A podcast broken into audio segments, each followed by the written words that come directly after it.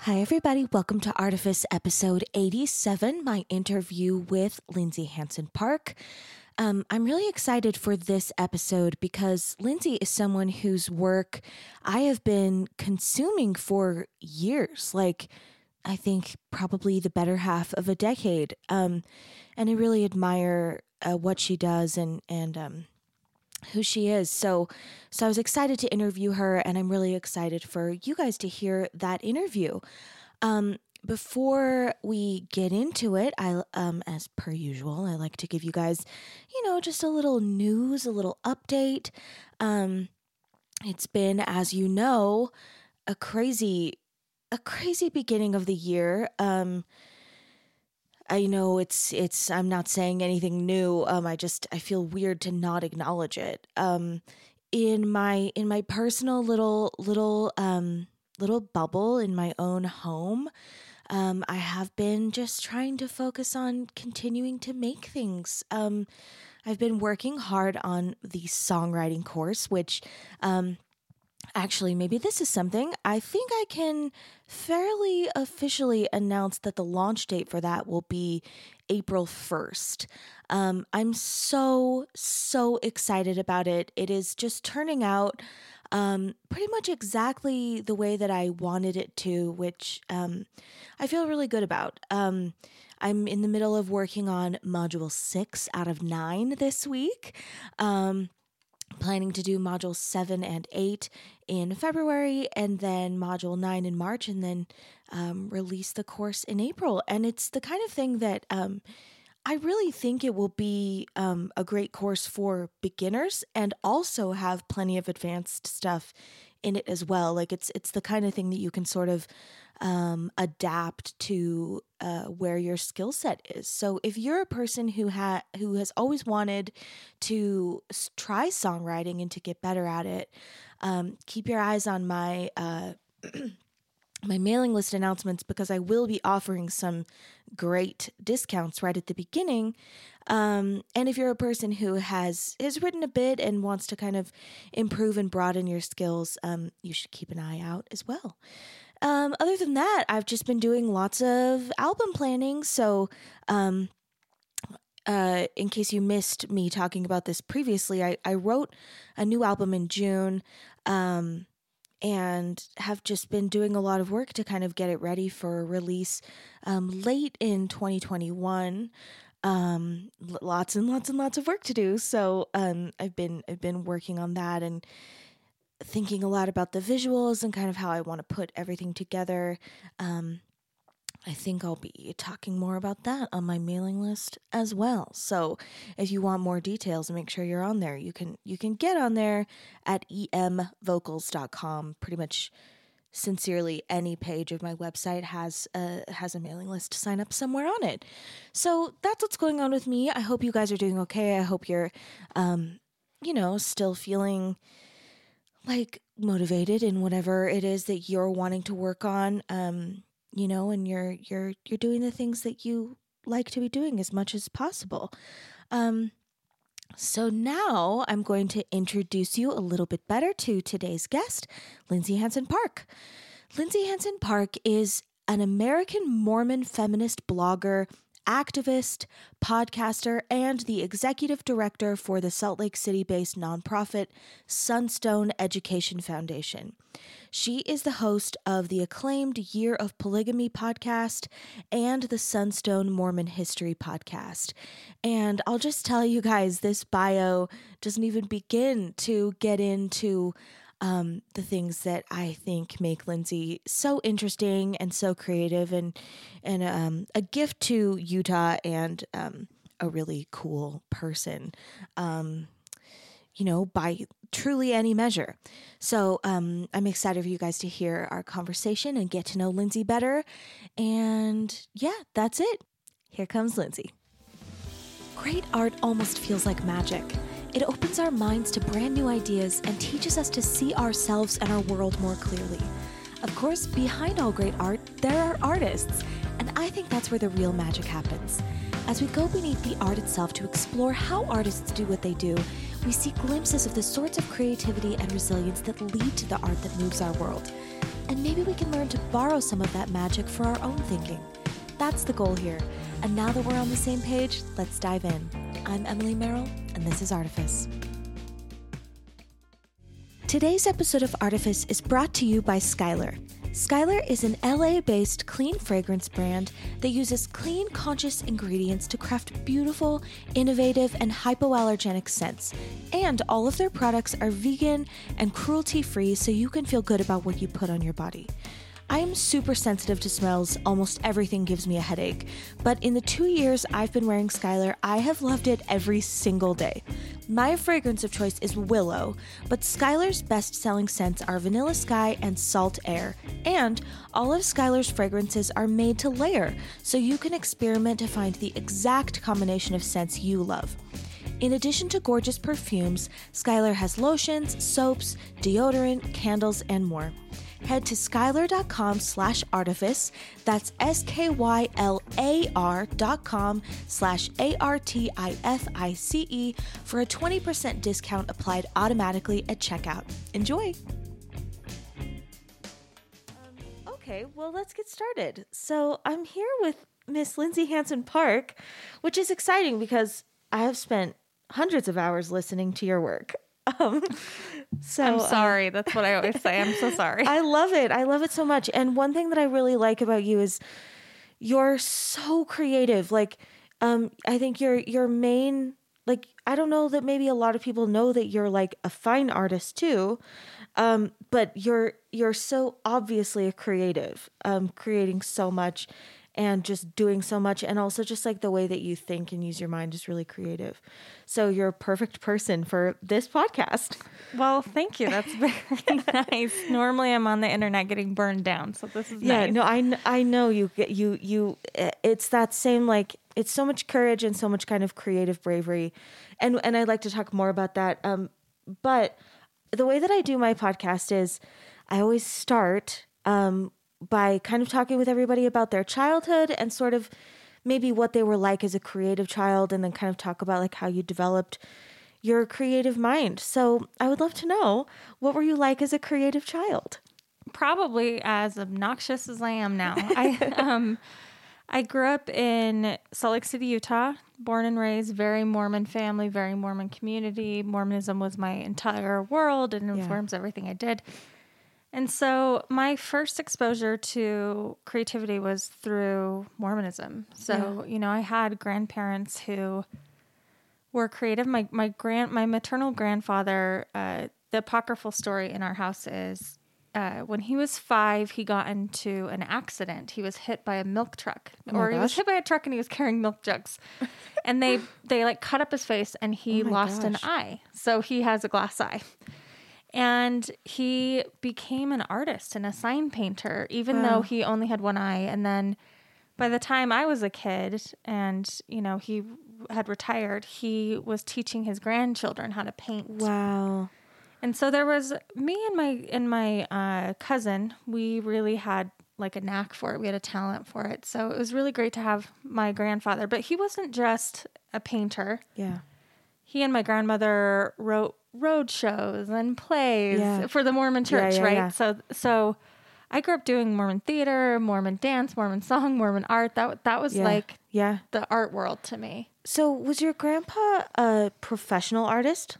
Like Yeah, he did it. I mean, he did it professionally. I would say like so back in the day, you know, billboards were hand painted. Right. Oh my gosh. And so that's what he did. And cool. yeah, it was it was cool because he he did that. He did sign painting, and then he really got into painting ducks. Cool, cool, random. So, yeah, cool. so he he became one of those like landscape painter, painters that he really specialized in ducks, and so then it turned into my family. Like I I have a lot of rural Utah Mormon family, yeah. and so he would do uh, decoys. He would paint decoys. Okay, yeah, yeah, yeah, like f- so that predators don't come into the is that what you mean no like oh. for hunters like oh. he would paint oh. i mean this, now i'm saying it out loud it sounds super weird but it was just so that was grandpa yeah uh, he had he would get like a wooden cast of a duck shape and then he would carve the feathers and then yeah. paint it to look realistic and the idea is hunters use them to um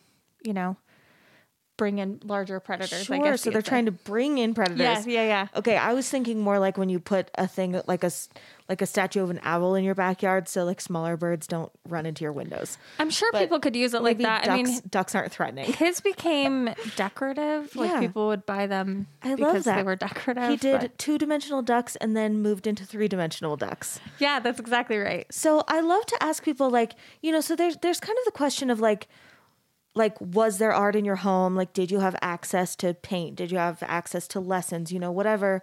But then there's also kind of a question of like what was the what was the creative climate? So like in my home, you know, we had access to a lot of stuff, but it was very like there there wasn't really a value in creativity. It was like this is going to be a hobby, like um it's a lesser endeavor. Um so did, how did you feel and I and let me be clear like when I'm talking about creativity, I'm not just talking about like the arts. sure. No, I understand. Yeah. So so what was the um what was kind of like the the value system around like these things that you were exploring as a child? Well, like I said, you know, the first artist I ever encountered was probably my grandpa. Yeah. And we saw it as like a hobby, as you said. And I think that there's something to be said about art in general. Like people can be artistic and it's very difficult to make a living or career, especially in, you know, my, my grandfather's time when Yeah. yeah, of course, everything needed to be hand painted, but it really was. He was a Mormon bishop. the The idea was make money, provide for your family. Right. So for me, when I, you know, I was creative at a young age. I don't remember a time when I wasn't drawing, and so that was just kind of the thing that I did. Uh, you know, Lindsay was the good artist, Yeah. and that became sort of my That my was an thing. ident- that was kind of an identity early on. Yeah, but Yeah. but in my community, it meant it meant really only one thing. In, in the Mormon community, when you grow up, you're supposed to. I mean, we covenant, we make these promises that we're going to use our time, energy, and talent to build up the kingdom of God, mm-hmm, right? Mm-hmm. So it was always understood, and I always understood it to mean that my talents were given to me by God, and so I had to sort of repay him back by. Using it for good, not evil. Does that make sense? 100% and I had the same experience. Yeah. and my mom had this like set of books and i still have them actually because i love them they were um, books from famous painters so michelangelo Yeah. caravaggio all of these guys and i would just like look at them as little kids and just go like Yeah. just in awe of it and that was really my only window into the outside like world of art art world. Cool. Okay, I want to also ask about like so I mean, we've never met before, but like I said I've just been like I've been listening to your podcast um podcasts for um for years now. Um I started listening to Year of Polygamy like when it was pretty much brand new.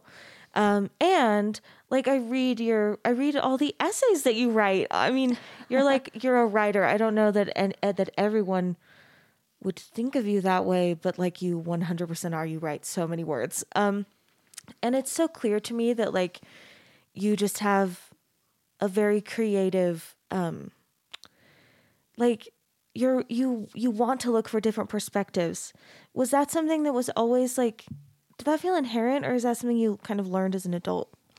I think I've learned it through trauma, honestly. yeah. I mean, I was just a very much optimistic, happy go lucky Mormon perfectionist child. And so, unfortunately, my creativity started to express itself in perfectionism. Yeah. You know, I, I look back on it now and I was like, oh, you just have some OCD tendencies that you never really knew what that was. Yeah. You know, and in my community and where we grew up, it was very sheltered. It was like, we didn't think about mental health. If you went to therapy, it wasn't it was Yeah. because you were seriously messed up. And Yeah. otherwise you were just choosing. You were making bad choices. And so anything that I did that was sort of counterculture or I don't know, provocative was Yeah. seen as a sin. And Yeah. so it's really hard I think to make good art when you can't take risks at all. Yeah, yeah, yeah, yeah. And I was always, I mean, that was sort of my creativity was stemmed from always trying to stay in line. Like, you can be creative, but make it work. So I always found expression like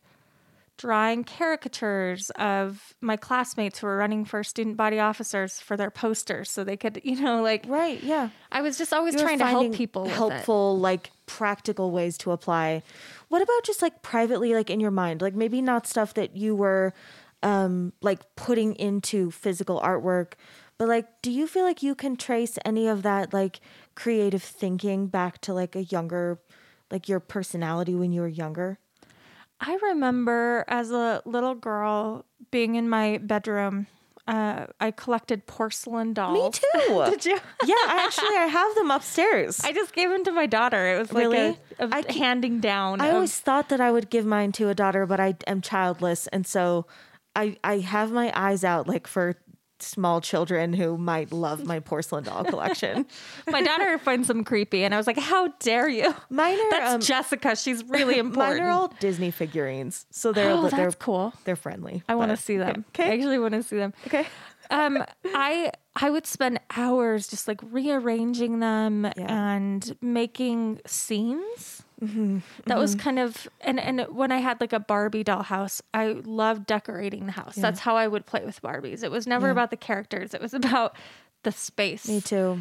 Yeah, I've talked about this on this podcast a few times. So anyone who listens is like, li- they're going like, "That's what Emily did." But yeah, um, and my my childhood friends would tease me because had these great toys that were like these collections, and I'd be like, "We don't play with those.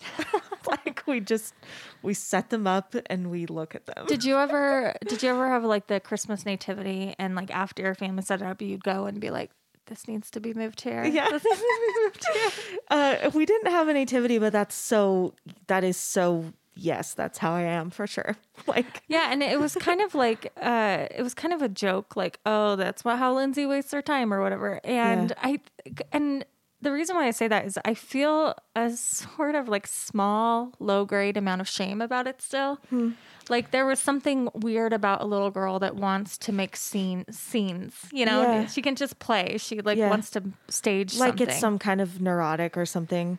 I- it just felt false in our community like Oh, to I see what you mean. to stage anything, to place anything. Like it was a vanity, you know? Ah, interesting.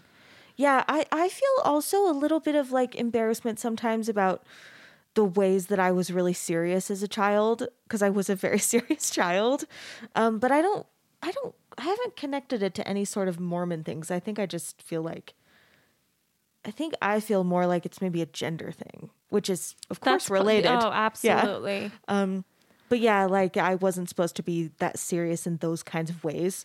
Or like I think maybe those kinds of impulses of like organizing maybe felt and continue to feel like executive to me, Yeah. which maybe feels like a little bit more like something that is supposed to be masculine or something. I I for me it's it's almost like compulsive. It's like this compulsive need to create.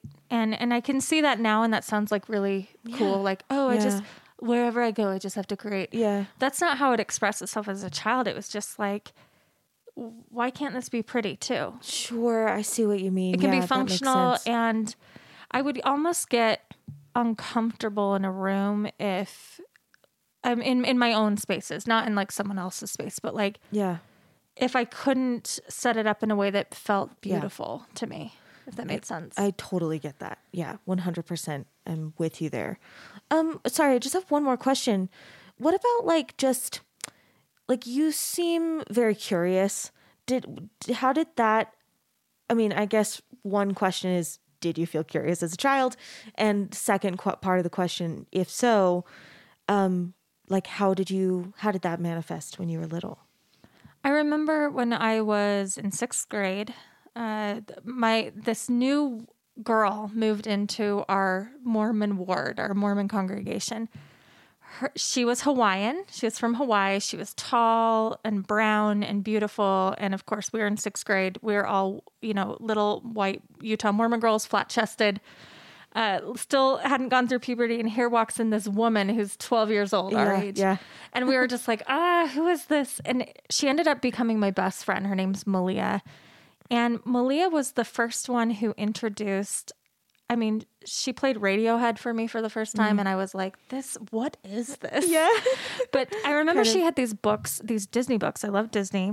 and she pulled them out, but they were very um, what's sort of stylized versions. and so there was like Sleeping Beauty, and they took sort of the angular drawing of that style and just amplified it. And so Mm-hmm. She was showing me this, and it was it was like the first time my the window opened up. I had Yeah. seen something repurposed, not in the traditional way, and I was, you know, I was just like, This oh, is an option. that, Yeah, yeah. totally. I And get it. so, so that's kind of Malia. You know, she had was born in Hawaii, and then she had lived in LA, and so she was very worldly Yeah. to you know a sixth grader like me. And so she was constantly introducing me to that kind of stuff. My mom, of course, was like, "She's a bad influence. What's going on?"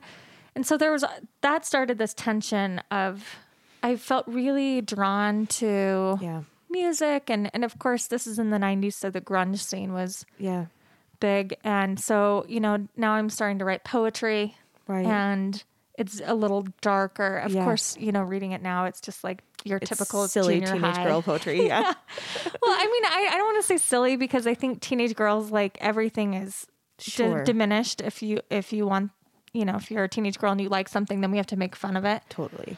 But really, I look back and I'm like, oh, Yeah, yeah. I mean, It's it very feels, it feels dramatic. like a little. I mean, I think I'm saying silly because like I also wrote dramatic poetry as a teenager, and it feels just like um trivial a little bit to me now. The types of things I was writing about, like because we didn't know what Well, any of that meant. exactly and i feel like i especially like i grew up in a, you know a lot of privilege i think and and and feeling like oh this is so dramatic and it just is like that that part of it feels silly Yeah, to me no. I'm, I'm with you on that. like it's embarrassing the level of drama that you know But I, I wasn't- creative. I mean, I was always finding creative expression. I was, we have the reflections contest, Yeah. which I did every year and I would like win every year. So I kind of developed this ego around it. Like, Mm. That's just what you do. You enter contests and you win. yeah And it didn't become about the art. It was never about the Yeah. art. It was about the competition and the winning because that's kind of how everyone around me saw it. yeah So for me, it was never like create this beautiful composition and, you know, it, It was just like make something good and win. yeah maybe this is like a tricky question you can take a drink if you want to like go ahead um, i try to think about like what i want to say um do you ever think it's you know when we're like reminiscing about our childhood and kind of doing what ifs like it's an impossible thing but i i do think like our answers and the way we think about it like tell us something about what we're like as adults. Um do you ever do you ever like think about how your creative identity maybe would have developed in different ways had you been in like a different type of environment? Like is that something that you ever like wrestle with as an adult I've thought about that just a little bit because I asked that of some of my guests, right, who have Yeah. been, you know, born into fundamentalism and didn't have the opportunities that I had. I don't think so. I mean, for me, it found expression the way that it found expression. Yeah. To me, it's just such a part of who I am that it it was bound to come out in whatever way that I was yeah raised and I was raised in Mormonism and so it finds Yeah. expression in Mormonism if that makes sense. Totally. I think I mean more like this like the perfectionism and and maybe also like focusing on um winning contests. Like do you think those things were like a product of the environment or do you think that maybe is like you would that's something you would have kind of had to have like gone through regardless? I think perfectionism there's this this sort of string of that that shows up in in religion but especially in Mormonism it's very much encouraged at least in the generation that I grew up in you know it was very appearance based very performance based so sorry.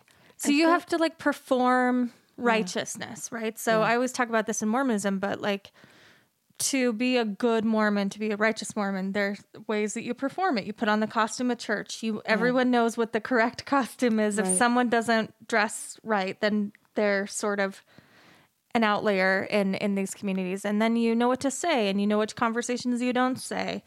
So I think that that mindset of like everything is a performance and what you think and feel It Doesn't kind of matter. irrelevant. Yeah, yeah, yeah. and so that was kind of, you know, how, so it absolutely informed my art in that way because it was like, it's about putting out there what is righteous and everything else is a sin. Anything else that you're feeling like is a sin. And, um, You know, I was particularly obsessed with I have this talent and I need to use it for God's work.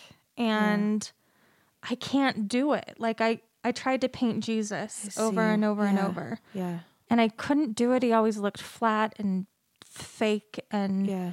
and I just thought, you ungrateful woman, like God has given you this talent. Why can't you get this right? And and when I would just paint what I wanted to paint, it was Yeah. pretty good. Yeah. Yeah. But hor like I remember, I mean, it's got a yeah i hate even characterizing it this way now, but as I started to paint and sort of de- develop a style, it was darker. Yeah. I guess. Yeah. Than than the Jesus paintings or the pioneer paintings that our people are supposed to produce. yeah. I just felt shame about that. Yeah. I couldn't quite what, get it right. Like at what age?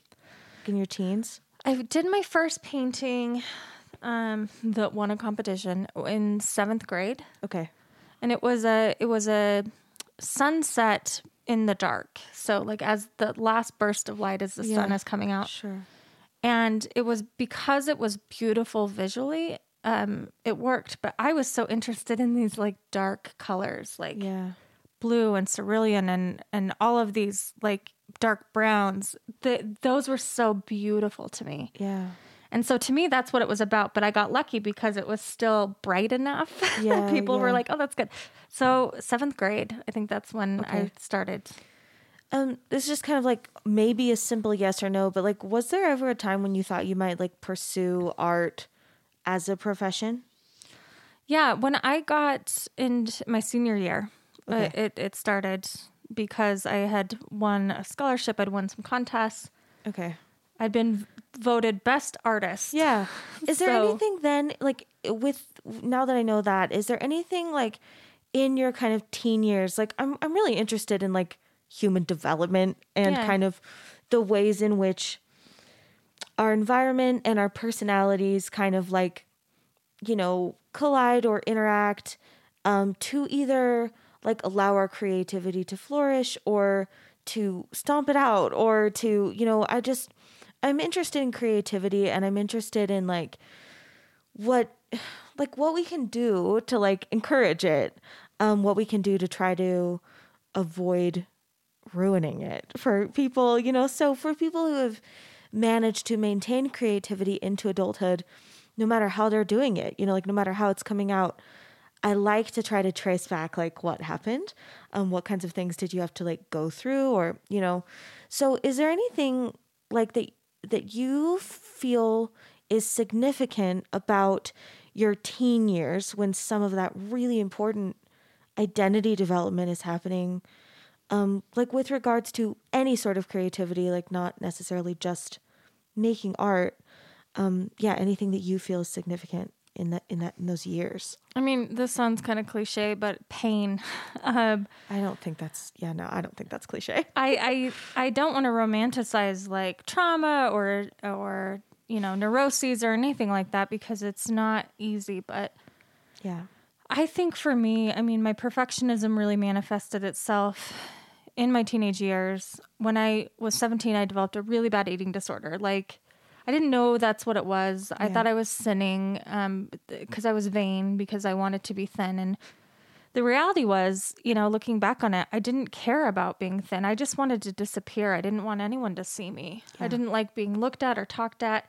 And I was getting a lot of attention. Um, I had a lot of friends, and it was just a lot of work to be social and to be popular and to be good at something. yeah, And it just started to wear on me. I didn't even have a language for that because that's supposed to be what you want. yeah, And so when I would sit down and paint, I started doing self portraits. And around 17, 18, and 19, it's some of the best work I've ever created, honestly, which is what helped get me my scholarship. But they were portraits of myself and they were sort of gaunt and haunting. yeah, And of course, everyone around me was horrified except for people that knew better, you know, like some art teachers. And, and so mm. luckily for me, they're like, oh, you need to turn this into a portfolio and let's help you do something with it. But for me, it was just like I would look in the mirror and I would paint what I saw. And that felt really good to me. But Yeah. it, it was an extension of this sort of body dysmorphia disorder thing. yeah.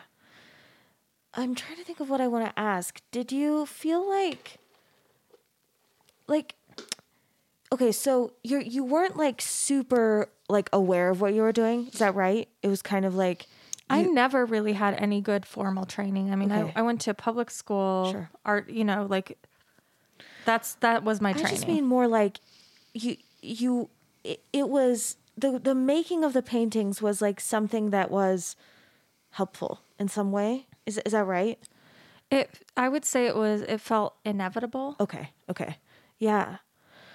Okay, I'm trying to think of like what so again, like, you know, I don't know. I always hope that when I'm talking with my different guests that we'll kind of like I'm looking for like maybe like little bits of clues or like wisdom about maybe how these types of lessons like apply to the rest of us or to Yeah. you know maybe apply to someone but not someone else or you know um and so I'm I'm kind of trying to contextualize like so you so creativity felt inevitable to you which like yes me too and I think it feels that way to a lot of people I've had I have had guests who think it's not like it's some it's something that they have to remember to do or have to remember to value I certainly go through periods like yeah. that. Okay. So um so at that time it was inevitable and then maybe what I want to understand is like um do you have thoughts about like the art teachers who were like you said something like except for the people who knew better. I'd like to know more about like what you mean by that. And then I'm I'm also curious how you like um internalized or or thought about the types of feedback you were getting from the people who knew better and like the people who were scared and didn't or or what Okay, yeah. Well, and just nudge me in the right direction if Sure. we go. So, how I look at art now is like, you know, in music, for example, you have artists and you have performers and you have some people who are both, right? In art, I think it's kind of the same thing. I learned the t- most of the technical stuff. I mean, I still have some problems with like perspective and some of the tech- technical parts just don't come naturally to me, right? Like straight lines, uh, Yeah. geometric shapes. It's all it's all difficult for me. But I could learn it. Like I understood the technical parts that I was taught in art class, you know, picked up on those pretty quickly and so I understood that.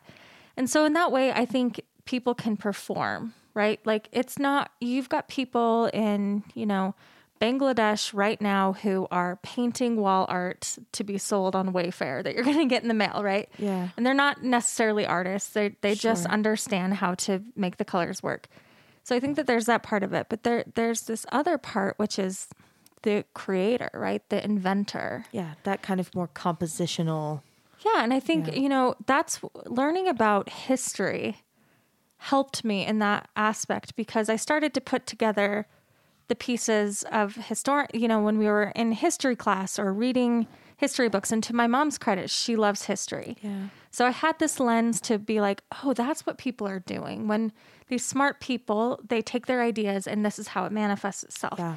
And so I was able to start to understand, oh, that's what, you know, Picasso was doing. The reason, and, you know, understanding how he was not just, he had mastered the technical aspects, but he was inventing. Right. He was playing. He was being playful. right And he was being um, political. A lot of artists were.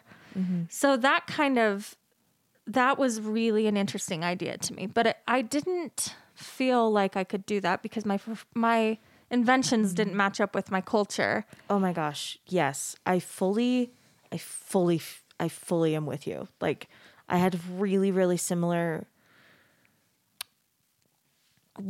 worries and quandaries, you know, in my late teens and in my early 20s. Uh, exactly. Like the stuff that I'm really drawn to, the stuff that I want to make is like meaningful in these bigger contexts and it's like doing something. Um and I felt like as like a little Mormon girl, like studying so um, my degrees are in jazz history or in jazz performance. Um which is you know, really political art form and I felt very underqualified to even be like touching that language. Yeah, no, I, I can see because there's something radical about political ideas. And and especially when you're a Mormon girl, like you're supposed to if you're doing everything right, and I really was trying, then you're supposed to be happy. And I wasn't happy. And now, you know, I've got this eating disorder and it's really like I have no context for it other than I'm in, you know, sinning and I'm vain. And it's creating this huge conflict. And now I have all this pain. And I, the only, the only way I could understand it was it was a deficiency. Like this pain is a deficiency. It's the natural consequence of my vanity. Yeah. Right. And so, but it was anyone that's ever been in sort of this sort of compulsive kind of pain, there's so much energy and you mm. have to put it out somewhere. And luckily for me, I was still pushed in the, you know, in the art world. And so I, I got a small scholarship Okay. to Utah State. And I and that was really great because it was still the Mormon world. Like all my professors and teachers, the most, most of them were famous Mormon pioneer artists Sure, or yeah. something. It felt kind of like safe, like home or something. It, it just reinforced this idea of that this is what a, like a successful Oh, artist okay, looks like. Okay. Okay. Yeah. but they were giving us assignments like you know do a self-portrait or you know do this I, I, you know if you've done any art courses um, just undergrad art courses it was a new way of thinking about art and it and it sort of gave me this these new tools to invent but of course i'm at utah state so i'm creating stuff and it, it was pretty provocative yeah. and I wasn't intentionally trying to be provocative. I just wanted to make something cool. Yeah. You know? And so that that just reinforced my shame. You know, people Yeah. would be like, This is really good and why Yeah. would you do that? Like why would you make that? Did you feel um did you feel like it was misunderstood or did you feel like the people who were giving you these criticisms were like right? I felt like they were right. Yeah. For sure. It wasn't like I didn't have the confidence to be like, oh, they just don't get me. I Yeah. mean, I remember one assignment in particular, we were supposed to I'm trying to remember the class now. I want to say it was like a 3D class. So you were an art major. Yeah, no, I had an art scholarship. I Okay. was going to be Okay. painting. Okay. Um, and you know, I really loved that part. But at this point, my eating disorder is just like raging. And and I remember they gave us this assignment. It was like this three dimensional portrait or something. And I went to the craft store, and I got one of those fake um, masks. You know, Yeah. Yeah, like a plastic. yeah, just like a like a plastic mask, and um, and then I took a mirror and I just shattered it. And so, so I'm gluing the pieces around and I'm doing this thing, and everyone else is like sculpting out of clay this nice face, and I'm just doing this and and putting and it's and I gotta say, like I was like, this is beautiful, like Lindsay, this is beautiful. So I'm feeling really great about it. Yeah. And um, you know, people started coming in the dorm and looking. They're like, "We want to see this. We've heard about this like glass person you're making." Yeah. And I remember taking it in to class, and here I have this mirrored figure. It's like beautiful. It's very showy. It's very, uh, I don't know. It's shattered glass Yeah.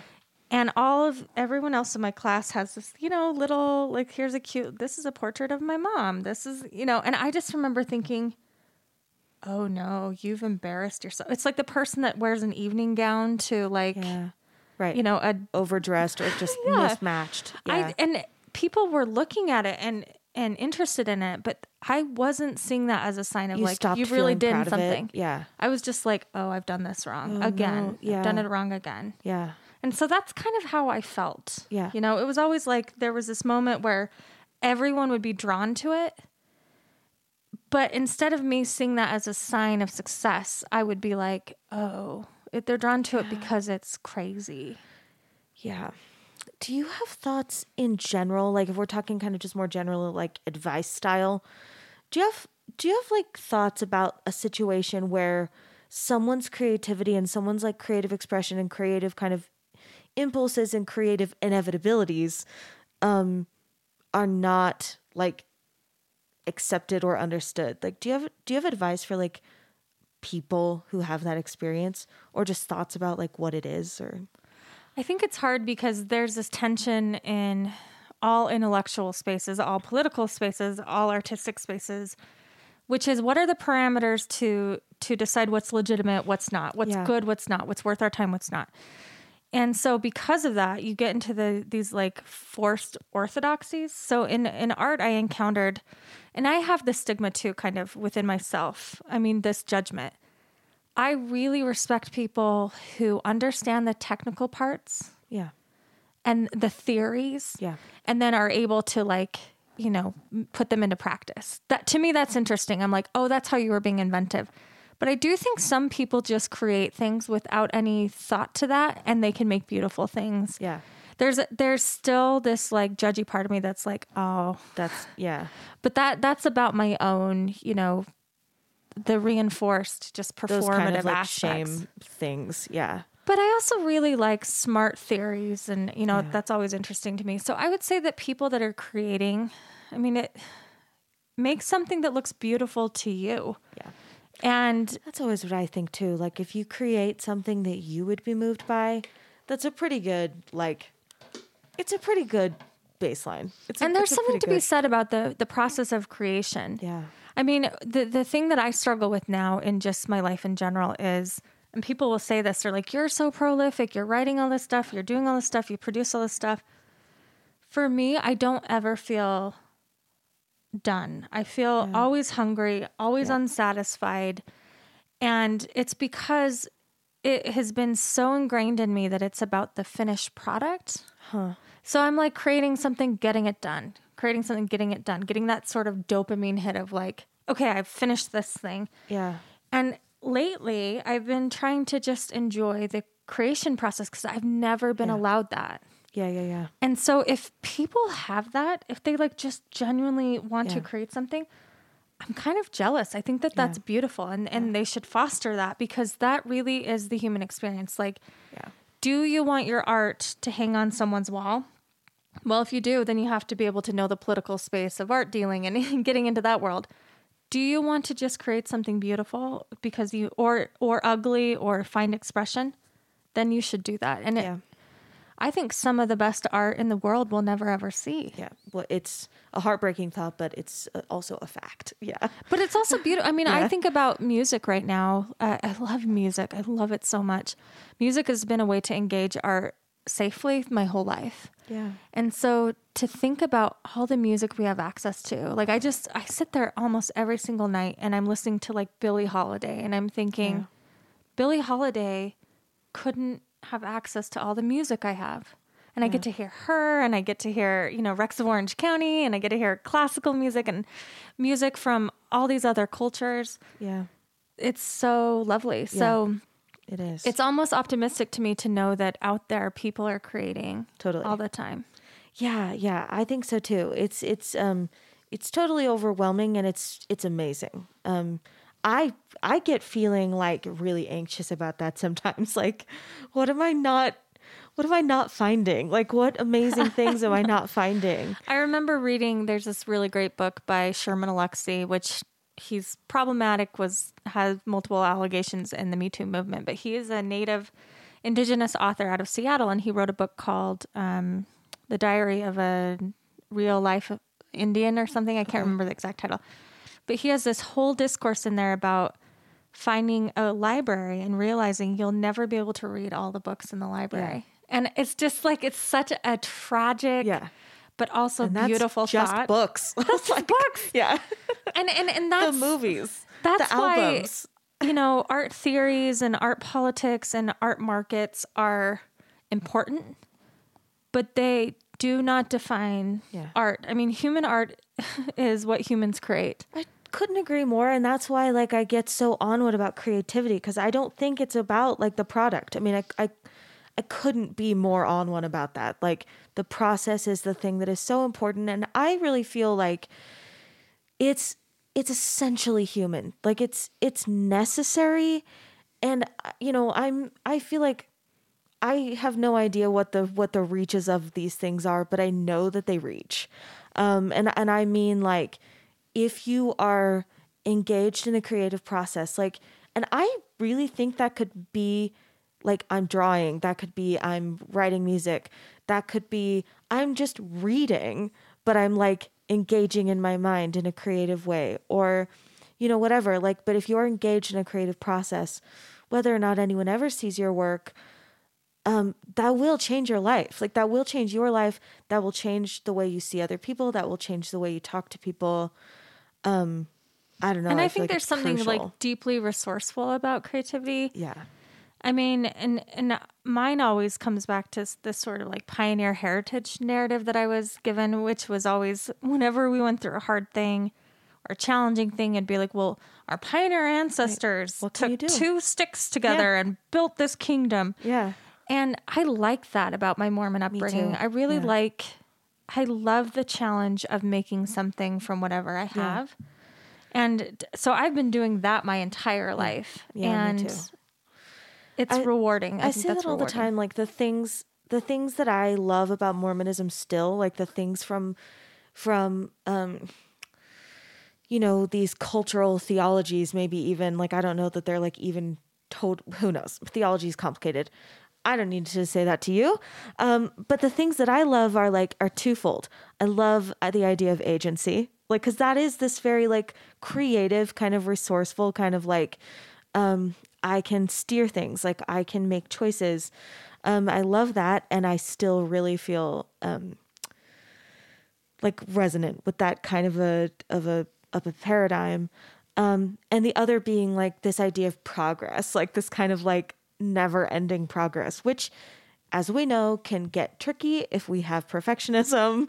Um, but it's also really creative and like, what can we do? What can we try? Like, what can we become? What can we And I, I think that for me, the the key there from taking progression into perfectionism eh, versus like expanding, Yeah. you know, that's that's the key. When you become a perfectionist, it's all about sort of performing an orthodoxy, whatever the orthodoxy is you're attached to in your mind.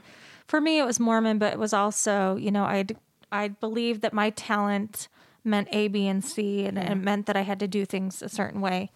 And it that's just i bumped into reality right? Yeah.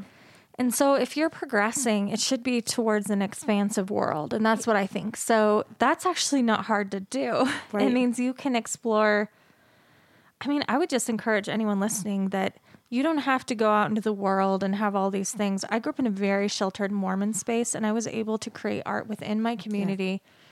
I, I did it in a podcast form, strangely enough. I mean, I didn't realize that I was creating at the time. Right. but you it's that's the kind of art we need. We need the art that tells the story of your uh, development. Yeah. Yeah, I I love talking about creativity in non art forms as maybe you can already tell. But like yeah, creativity in like how you mediate a difficult conversation. Like creativity and how you think about like how can I talk to this person? Like how can I think about this problem?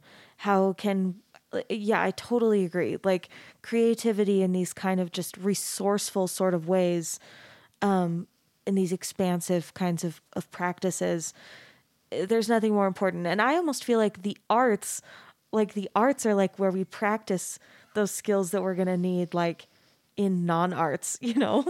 I, um, I to me they're they're so intertwined. I mean yeah one informs the other when for I, when I had you know I had the scholarship I basically I was too sick and too depressed still trying so hard to be a good girl that I basically became so obsessed with food my whole everything you know became sort of revolved around that and I stopped going to class I started failing my classes for the first time in my life Yeah. and it, this was just like reinforcement that I was such a sinner and eventually I quit school. Yeah. I, I couldn't function. And then I had an opportunity to get married.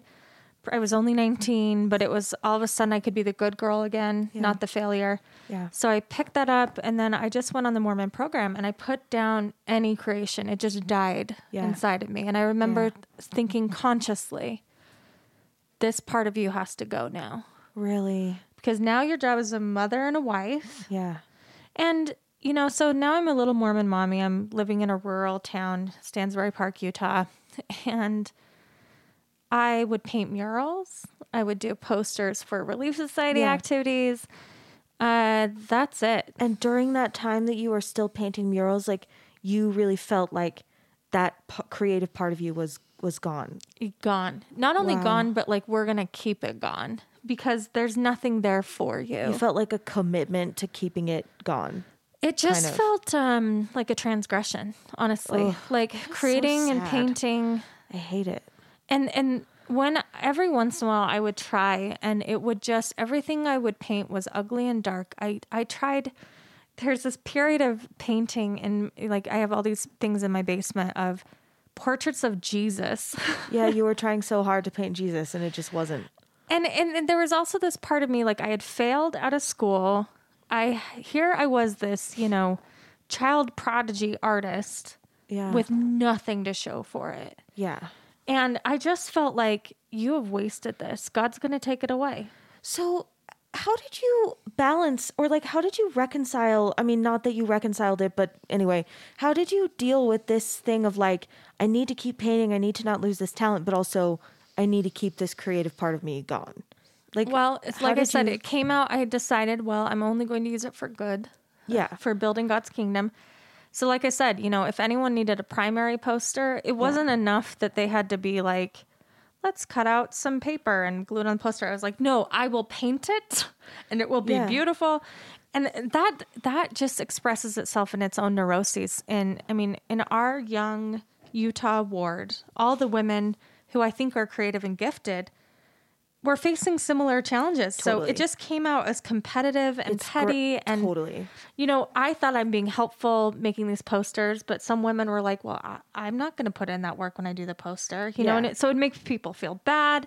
It And is so it's just perverse toxic. how Yeah. it's I have I've seen that as well. I mean, yeah, as a singer, I so I you know, I went to school for music and I have a master's degree in jazz performance and I when I moved to Utah after college cuz I didn't grow up here. I grew up in Mesa, which is a super super Mormon place, but it's not like quite exactly the same flavor as Utah. And then I went to school in Texas in this beautiful weird little liberal bubble of a, of a place and I was the only Mormon in my entire degree program Um, and I was really committed Mormon, but I got to be really naive about the types of things that the culture would allow. Does that make sense? Yeah, like, yeah. like I was really, really obedient, and I like, you know, I was super involved in like the the young single adult ward, and I went to institute, like, you know, uh, scripture study classes every every like most days of the week. Like I would go to like the institute and study, you know, the Bible or whatever, and then I would go from the like institute building to like a bar and watch jazz. Um, and like you know, in te- in in plenty of cities, you can go to a bar underage and just get your hand stamped. And I would Yeah. listen to jazz. I would go to my scripture study classes, and then I would go listen to jazz. And I never had a problem with that because there was no one around to tell me.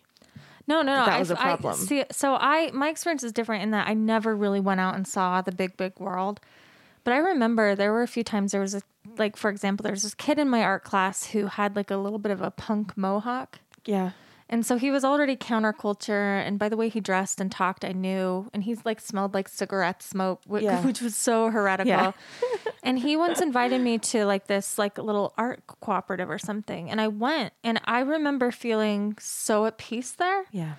uh, but also feeling like it was a sin in the sense that like it wasn't a sin to be there but like i knew that what they were look. doing it was Yeah. fine for them but it wasn't okay Yeah. for me does that make sense Totally. Yeah. okay so- for you not okay for me Yeah, and I think I didn't have that experience because there just wasn't enough culture, like LDS culture around me to even tell. I just didn't know. You know, I moved out there when I was 18. It really was. And I look back on it and think like, oh my gosh, that couldn't have happened any other way. So I was like having these like gorgeous experiences with all kinds of different people, meanwhile feeling very certain that like I was as I was, you know, I was really okay with like my Mormon identity.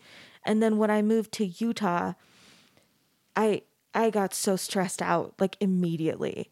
Um and I felt like when I would meet new like my new um congregation members, I didn't want to tell anybody that I studied music because I knew that there was going to be this like female competition and like well I'm a singer too but I didn't major in it because I did something more practical and I'm going to be a better wife and a better mom than you and mm-hmm.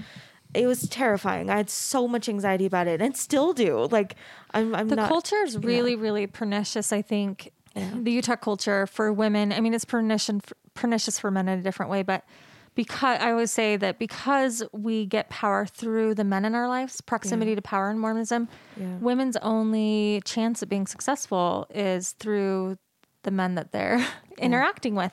Yeah. And so it makes us competitive where there's only so much soft power to go around. Right. And you have these brilliant women. Like I, I look back on so many women I've worked with who, like, there was this one woman who was so gifted at decorating her home, but because of the culture, like, she was gifted at it. Like, Yeah. it was art. And I remember I loved going over there to see it, but it, what it, how it manifested in this culture was this competitive thing. So now all these other women are trying to do it. Now we're doing it at Super Jealousy, Saturday. Yeah. And it was just I saw women in our ward start to develop eating disorders, and I and I that's when I was like, something's Something's really not wrong. working. Yeah. Yeah. I have one more question about this, like, kind of divorce that you had between, like, you were still painting and trying to paint the posters and everything, but then feeling like this other thing, you had to keep it gone. Like, what, what do you name that thing? Like, the thing that you wanted to get, to or trying to get rid of? Like, I would just say I remember saying all the time I have a divided heart. yeah. That's that's how it felt. I just what was the other half of it? Like, well, It was loss. It was grief I was feeling. It was, uh, you know, at the time, the story almost becomes more cliche the more I share. it, But when I was 19 and I got married, I was in love with a different person. He was on a mission. He was kind of more dark and artistic. yeah. And I just felt like he, that I didn't need more of the darkness in Yeah. my life. And so I married the good Mormon boy. I married a very nice man who was from a rural farming town in Idaho. Art is just not. That's not even not part of the express language. it. Yeah, it's just not even. And not to say that they're not creative. I see it expressing himself, but there's no mechanism. Like at least I was a city girl, you know, Yeah. in Salt Lake City. And so for me, it sort of this other person, this other relationship became the the what if, the great what if. Sure. And and it almost became this fantasy of another life that I could have. Okay. But because I'm married now and you're not supposed to think about anything else but what you have, I that was a sin. Okay. So So, the stuff that went away was like anything dark, anything kind of that like passionate. anything that I wanted, yeah. okay. And you were still creative, like you could still use this medium of painting, but it it was devoid of all of that Yeah, stuff I that you really felt I I by. started doing murals, like really creative murals. That that it's even fun thinking about it. Like one time, I painted an octopus over my bathtub for Yeah. my kids' bathtub. This Yeah. big, and it was just like a big purple octopus with its tentacles all over the bathtub. It was just awesome. yeah.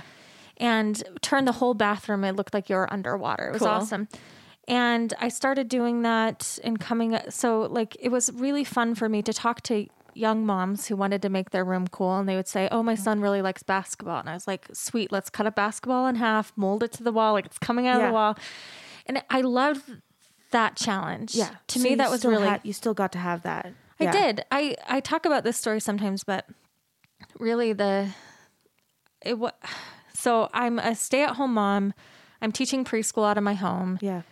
Uh, because I start to get more liberal, I stand up for a gay man in our neighborhood, and um, that's a whole other story. But they, you know, women in my stake, you know, turn on me. They pull their kids out of my preschool.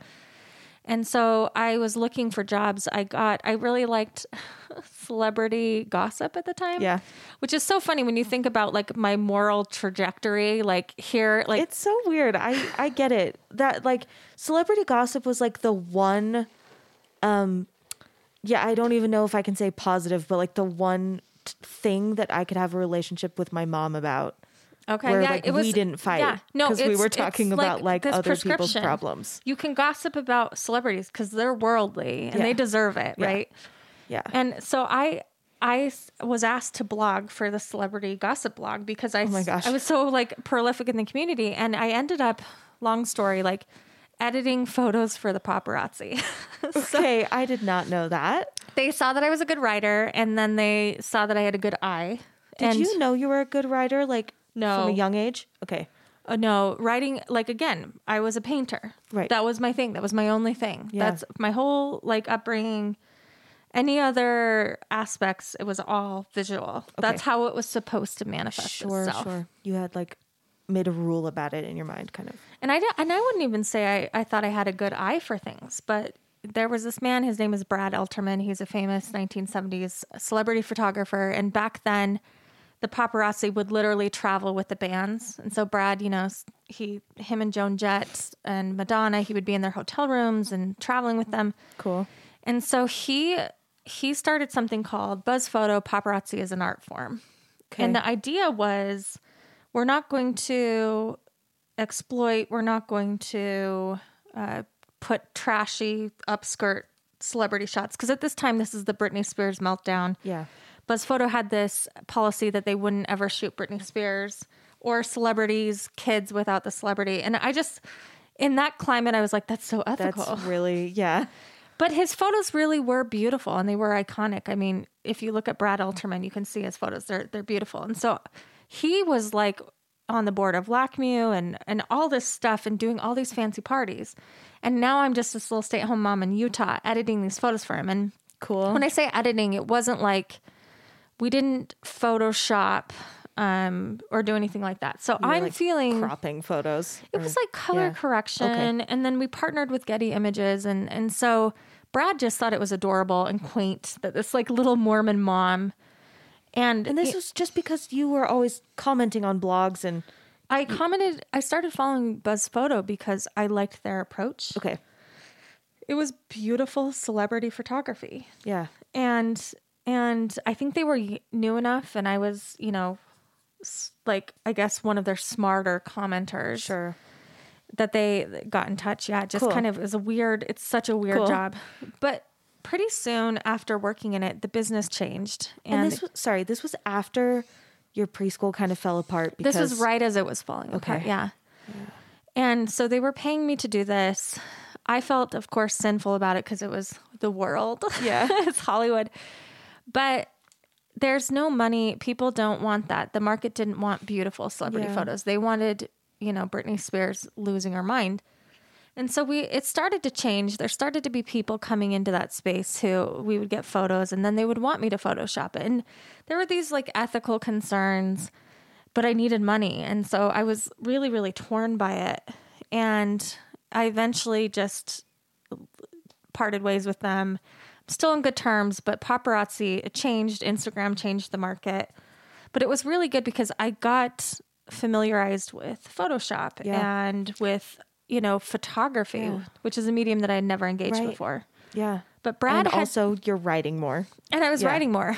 I remember one time, Katherine Heigl, she was smoking a cigarette in a picture. And as a Mormon, if you know, Katherine Heigl grew up Mormon. Yeah. And I wrote this post. It was so mean. It was like, it was really snarky and clever, but it was like hypocrite, making fun of her being a Mormon. Yeah. Oh And her mom wrote in and oh was like, she's always been nice to you. This isn't fair. And that was the first time I was like, oh, they're real people. Yeah. You know? But it's really interesting how like you keep you we have this kind of story of like you keep trying so hard to like put these boundaries around your like Mormon life and like it's just not working. No, no, eh, but I, I mean, it, the problem was always me, right? Well, yeah, I mean, I like it's not a problem, but yeah, but I know what you mean. Like I I think that's inter I think that's what I'm saying. Like it's kind of an interesting like like you said it's kind of inevitable. Like you have these things that are so like bright and shiny um and and like vibrant about you that like were kind of got framed as bad and dark and whatever. It's just the theme of my life. I I I get it. Like I think I have kind of similar stuff. I think I have similar struggles. Um but yeah, I mean it's it's it's an odd thing to be like it's I think I think I'm I'm assuming that you felt the same way as me, which is like just trying so hard to be so good and just like I'm not meaning for these like this is just no, it was never. That's why I say it was inevitable because like it just kept coming out, and I would try to like keep a lid on it, Yeah. you know. yeah. And and my therapist actually when it because I was in treatment now for the eating disorder, and I would come in and I would say I'm changing my clothes like four or five times a day. And he was like, "Oh, that makes sense. That makes sense. It's because you're putting a lid on this these other behaviors." And he kind of explained it. He said, "Picture that you're standing on this floor and from the floor, a fire pops up. And now this part of the floor is on fire, and you're like, oh no. So you have to run over and put something over that. Yeah. And now it pops up over here. So you're running up over here, and the fire keeps popping up. He said, changing your clothes is trying to put out one of the fires. He said, I'm interested in the fire. You've got this fire down there, and it keeps popping up. Yeah. Let's figure out what that is. And at the time, Brad had done some work with a man named Shepard Fairey, who is now a very uh, prominent commercial street artist. But they were screening Exit Through the Gift Shop about Banksy at Yeah. Sundance. And our our agency had like a I can't even remember what it's called now, like one of those salons or booths up there. So I was supposed to go up to Sundance and like interact with these people. And I'd never even seen the movie. So I watched Exit Through the Gift Shop, which is about Banksy. And of course, this was when before Banksy was like making millions of dollars. yeah. Yeah. And Shepard Fairey too. Like he's now gone and done commercial success with his work. But have you ever watched that show? No. Oh my gosh, I would recommend everyone it. watch it. Exit Through the Gift Shop. I've definitely heard of it, but I like as you're saying it, I'm like I had not put it together that that was about Banksy. I've like heard of it, heard of Banksy, so yeah. Well, and the marketing is really, really brilliant because at the time it was like, did Banksy make this? Did, Right. Is he trolling us at this? And so I was just fascinated with this. I watched it and then I'm interacting with all these artists and then Banksy like leaves some art at Sundance, you know, at Sundance somewhere. Yeah, yeah. And at the same time, I just lost my preschool because I had stood up for a man that was gay in our neighborhood who was falsely accused of a crime. And now I'm starting to go through a faith crisis. And now we've got our church leaders talking over the pulpit about gay people, things that I know are like factually inaccurate. Yeah. And I just have this conflict and what how what I decided to do. This is insane now thinking about it, but I decided that I had to go tag Salt Lake City. I was going to go do some street art. Yeah. and I had, you know, I was in this conflict. I felt like a sinner for standing up for for, for this gay man. Everyone around me was saying, you know, this is what happens when you stand. This is why you've lost your preschool. This is why you're losing all this business. This is why you're being ostracized. And the pain and the conflict was so strong. The only way I can say it is I went out to the store. I went to Kinko's. I made these big, huge, uh, like uh, cutouts and templates. And I was going to paint a CTR sign that said GAY, which is not very inventive, but at the time it seemed very radical. Yeah. And then I had these other things. One was stealing Shepard Fairey's work, where he's got, you know, Andre the Giant that says obey, but it was Packer, Elder Packer's face, Yeah, one of our leaders that said obey. Yeah. And some other really provocative ones. And I had I'd made them, they were gonna be huge. I'd staked out these really safe spots. Like one of them was an abandoned building, Yeah. like out by Erda, you yeah, know? Yeah, yeah. And my plan was I was gonna I dressed in black. I was gonna go spray paint and tag up Salt Lake City because I just felt like this is wrong Yeah. what they're saying, and I'm the only one that sees it, which is kind of narcissistic. But at the time, like It's it was my only it's like world. Ignorant. Yeah, it's it's not I I would say it's less narcissistic and more just like you just it's you just don't it's naive.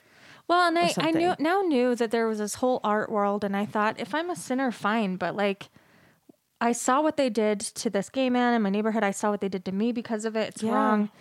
And so I it was just like compulsive. I was going to do it. And then my husband found out.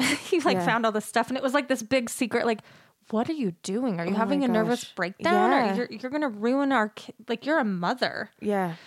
And so I felt a lot of shame and I backed down. And so I what I did was I just turned all the the graphics into Yeah. Stickers, Yeah. kept them in my purse, and then I would stick them in church bathrooms or craft Cool. stores. Like it's so dumb thinking about it now, but I that was the time that like that was kind of my moment where I was ready to break. Like Yeah, something yeah. had to give. Yeah, and well, and, and I mean, you were talking before about resourcefulness, and like that's what that is. You know, like it might be you might look at it in retrospect and see it being misplaced or something, but like being like, okay, stickers. That's I mean, that's like I I remember I'd feel so radical. I'd have like I've got these little like Obamanized Packer faces that say obey because Shepard Fairey did that famous Obama poster. yeah yeah yeah And so, and I would have them in my thing. In my purse and I would just go in the bathroom and it would be like, you know, bathrooms are already awkward. You want to be the only one in there. Yeah. And so I'm in there, I'm waiting till people leave and then I just take out my sticker, put it on the back, run out, you know. Yeah. And and it seems so dumb and and like I I actually really respect guerrilla street art, I guerrilla activism. Yeah. But it really was there was something reckless about it but I, the only way I can say it is it was completely compulsive. Like I Yeah. saw Banksy, that was like the first outlet other than celebrity gossip Yeah. that I'd been exposed to, and I was like, well, this is how you have you to do it. trying to figure it out. Yeah. And it wasn't until I started blogging and having that outlet that that those you know compulsions sort of went away and came out in other areas. So when did you start getting into history? You said your mom was into it, but like when did you start really kind of digging in? So my mom, do we have time if I'm talking too much? No, I mean it's Okay. like a two-hour podcast, but you Okay. like okay, yeah, You just tell me, just me off when yeah, So, um, my mom would dress up as a pioneer. She still does this. She has like period piece clothing. Uh, she has this presentation she gives as Betsy Ross. So Cool. she has a Betsy Ross dress, and she has all the different iterations of the American flag. And we would go to scout camps and whatever, and teach people the history of the flag. yeah, yeah. And she would do that with pioneer stuff too. That's So like kind of radical too. Like I'm sure it just didn't, you know. I loved it. Yeah. I know it's such a nerdy, weird thing. And I remember like we would be dressed as pioneers going to an elementary school to teach them pioneer stick pulling games. And we would have to go get cornbread at the store or something. Yeah. And I was like, oh, everyone thinks we're polygamous. Yeah, yeah, yeah. Because we're dressed in pioneer clothes. But I actually really love that about my mom. My mom is very, That's very cool. smart and Yeah. she's clever and she's very creative too. And this is how it found expression. She loved telling the stories of these pioneers. And of course, it was very heritage based. The, the sources she was pulling from at the time were very friendly to our history and, Yeah. and very uh, whitewashed, I guess. Yeah. You know, Kate Carter, who from the DUP, Daughters of Utah Pioneers, who deliberately like burned history that she didn't like. That's oh where my mom got her history. And Yeah. so so that's how she expressed her talent. Yeah. And we helped her. And so I always had a an affinity for that. When my mom and my grandma, who's a genealogist, it, that stuff always fascinated me. Like I said, I history was a way for me to sort of understand why things were the way they were for me. Like, oh, because the ancestors did this. This is why we're It's like something we don't think about a lot of how creative history is. Like not that it necessarily should be that way, but it it definitely is. Well, I mean, history creates like we inherit whatever they came up with, right? Right, And yeah. so, yeah, so I started blogging at Feminist Mormon Housewives, which it, this was like 2008, I want to say. Yeah. And at the time, blogs were really, really big. Yeah. And I had heard a blogger, the, the blog had, was fairly new, just a year or so old. And it was basically just Mormon women who were Democrats. Yeah. You know, and I, I I'm still not a Democrat. I'm just independent, but they were the first people that that I heard in a safe way speak outside of the orthodoxy. yeah. And that was like, what? You can do that? Yeah. And so I went over, same thing with BuzzFoto. I commented. They liked my comment. They thought it was witty. They asked me to write a guest post, and pretty soon I was blogging full time. And then I become probably the main blogger at FMH. Yeah. And, and this is this goes through the whole Mormon moment when Mitt Romney is running for president. Mm-hmm. So all of a sudden we're in the New York Times. Yeah. We're, you know, we're getting 10,000 hits a day, which for Mormon blogs at the time, that was a big deal and it's other women like me and now i'm all of a sudden i'm getting introduced to women who are radical like Yeah. kate kelly who is going to ask for women's ordination and you know wear pants to church day and all these things that seem so naughty It's yeah, it's crazy how it's the when you said 2008 I was just like, "Oh my gosh." Like the last like this time period has been there's been a lot. There's been a lot I of know. stuff. well and back then like back then so long ago It feels like a really long time ago. when you left the church back then or questioned the church or doubted like there were very few resources i always say there was like one group of people that met downtown once a year with their fake names their you know online handles in their trench coats snuck Yeah. in had a, had dinner and then left Well, yeah. My my grandmother was in that like kind of secret like Mormon feminist underground. I didn't know about it until like after Yeah. I like I started having a, a faith crisis in like 2013, 14 And my mom was like, "Well, you know, your grandma's one of those Mormon feminists." And I was like, one of those. I was like, "What?" like I didn't know. Yeah. No, I think that's so great. And those women, like, they really showed that you could wrestle with the, that tension rather than like bifurcating yourself, like I thought was the only way. Right. You could reconcile it. It was complicated, but you could do it. And, and I was very interested in that. And so, but it was, I started finding out the history of the real history, if you will.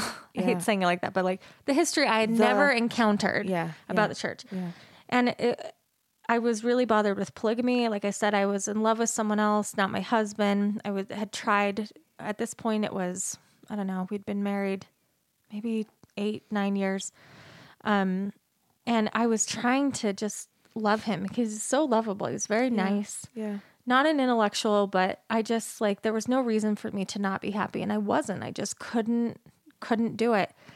And so to learn about polygamy that Joseph Smith and men like that didn't have to wrestle with that. Yeah. I mean, I tell I tell this story about you know, I felt like such a sinner. It was probably 6 years into my marriage. I my first year of marriage, you read my diary and it's like I'm just being challenged, I'm being tried. Like I'm so blessed, but the Satan is trying to tempt me. Yeah. And what it was is I I just didn't want the life that I was living, Yeah. but I felt like I was wrong. And I finally I got a calling from our church, which is where they give you like a responsibility and it was a stake calling, which is kind of a big deal. And the stake first counselor or something called me in to do something with the youth, the young women's on a stake level. And it felt like such an honor, but I felt like such a sinner because here I was 6 years later still holding on to this other relationship. Yeah. Um hadn't like ever contacted him or whatever. It was just like this obsession. Your mind. Yeah. So I confessed it to him. And I was like, I don't think I'm worthy to have this calling. I, you know, there's this thing I can't get over and I'm crying. And he was the first person I sort of told, other than my husband. My husband knew I was always struggling with this. And I remember him, he got really excited. Like his face changed, his eyes lit up, and he was just like, oh, no, no, no, I can help you. I know this. He was like, you're not alone. And it was just like when you hear that and you're like, I'm not the only one, Yeah. it's this relief, this shame sort of drips away. And he was like, I have been in your same situation. And I'm just like, oh my gosh, really? Yeah. And he said, Yeah. And I said, Well, what did you do? How did you make sense of it? And he said, Well, you know, and he's so proud of this. He's so excited. He's like, I just realized the Lord is preparing me. These feelings that I have are preparing me to live polygamy Oh someday. God. And I remember just like I, I I always say it was there's that portrait of Jesus in his red coat hung up behind him in the office. And that's I remember him saying that as I look at the red. That's all I can Yeah. remember seeing. And I remember thinking, how does this help me? No. Yeah. Like I don't get to do that. Yeah. I don't have to like and he it didn't even occur to him yeah. that like Ugh. that doesn't apply to me. And so sick. it just made this it just like something truly broke it's like if you have this you know disco ball hanging up of hope it just sh- dropped Yeah. And i think that that's kind of what changed for me and so polygamy really bothered me the inequity of it Yeah. the blind inequity like that men just like that couldn't right. see how that Just- wounded me There's just not even em- ep- empathy at all. Not even like. Yeah, I mean, it. it's one thing that it's like this doctrine that we have to contend and live with. It's another thing to not even recognize Yeah. the pain that, or or or just the imbalance of his experience versus mine, right? Yeah. And so that's kind of how I got into history. So I started looking into it, and I found liberation through history because the more I studied about polygamy, the more I realized, like, oh. This isn't me feeling bad things about it. It's just bad. Yeah. like, yeah. Yeah. there are problems for it and i'm not the only one that feels this way Yeah. so i started blogging about the wives of joseph smith and then it turned into this podcast and that became a, a really huge place of my expression for a long time Yeah.